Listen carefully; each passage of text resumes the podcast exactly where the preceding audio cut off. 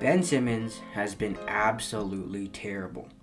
If you didn't watch the last few games of the 76ers versus Hawks series, let me fill you in. It all started when Joel Embiid went down with a partial meniscus tear in Game 4 of the 76ers first round series against the Wizards. The 76ers went on to win the series in five games despite Embiid's injury. However, Ben Simmons received quite a bit of criticism for A, not closing out the series in Game 4, and B, shooting horrible from the free throw line, something that would continue on to the next series and would be one of the primary reasons why the 76ers, for the fourth year in a row, have been eliminated early in the NBA playoffs. Let's talk about it. Throughout the 2021 NBA playoffs, Ben Simmons shot a horrendous 34.2% from the free throw line. At times in the fourth quarter of the Hawks series, Ben Simmons, a regular season All Star caliber player who was the runner up for Defensive Player of the Year, was purposefully avoiding contact at the rim. And Simmons was doing this because he knew he couldn't knock down his free throws. This isn't even the first time that hack a Ben has happened. The strategy of fouling Ben Simmons has been something teams have tried using ever since his rookie season. And this just can't go on any further.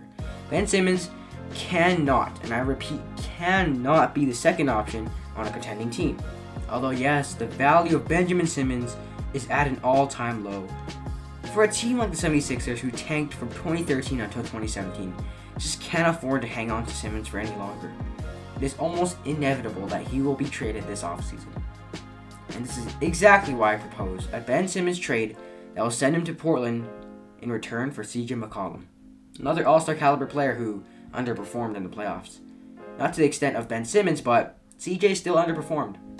Obviously, the best case scenario for the 76ers would be to acquire a player among the likes of Kyle Lowry in a sign and trade or Zach LaVine from the Bulls, but getting CJ in return would be pretty decent for them considering how bad Ben has performed in the 2021 postseason.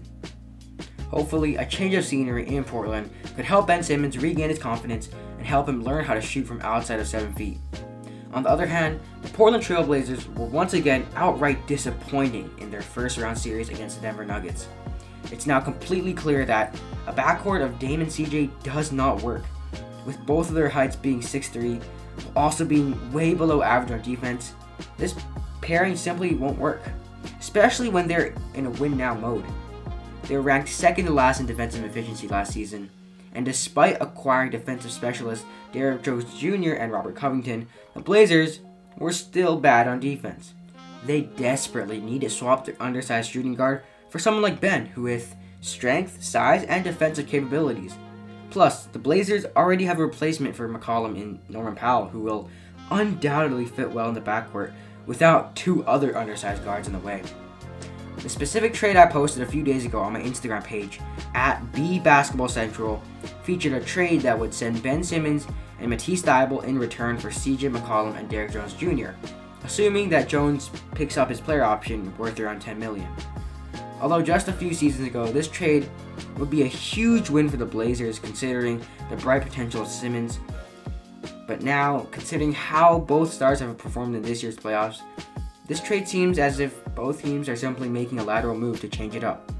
And although both teams could very well be at around the same level for next season without any major improvements, change in their respective rosters could also very well benefit both teams. I'm completely tired of Ben Simmons' unwillingness to shoot, and I truly feel bad for the 76ers fans. Hopefully, they'll be able to change it up and win a championship in the near future. I'm just gonna leave it at that. But let me know your thoughts about the trade or just Ben Simmons in general. I truly do feel like Ben Simmons could still improve as an individual and prove everyone wrong, but this will have to, and I repeat, have to happen through a trade this offseason.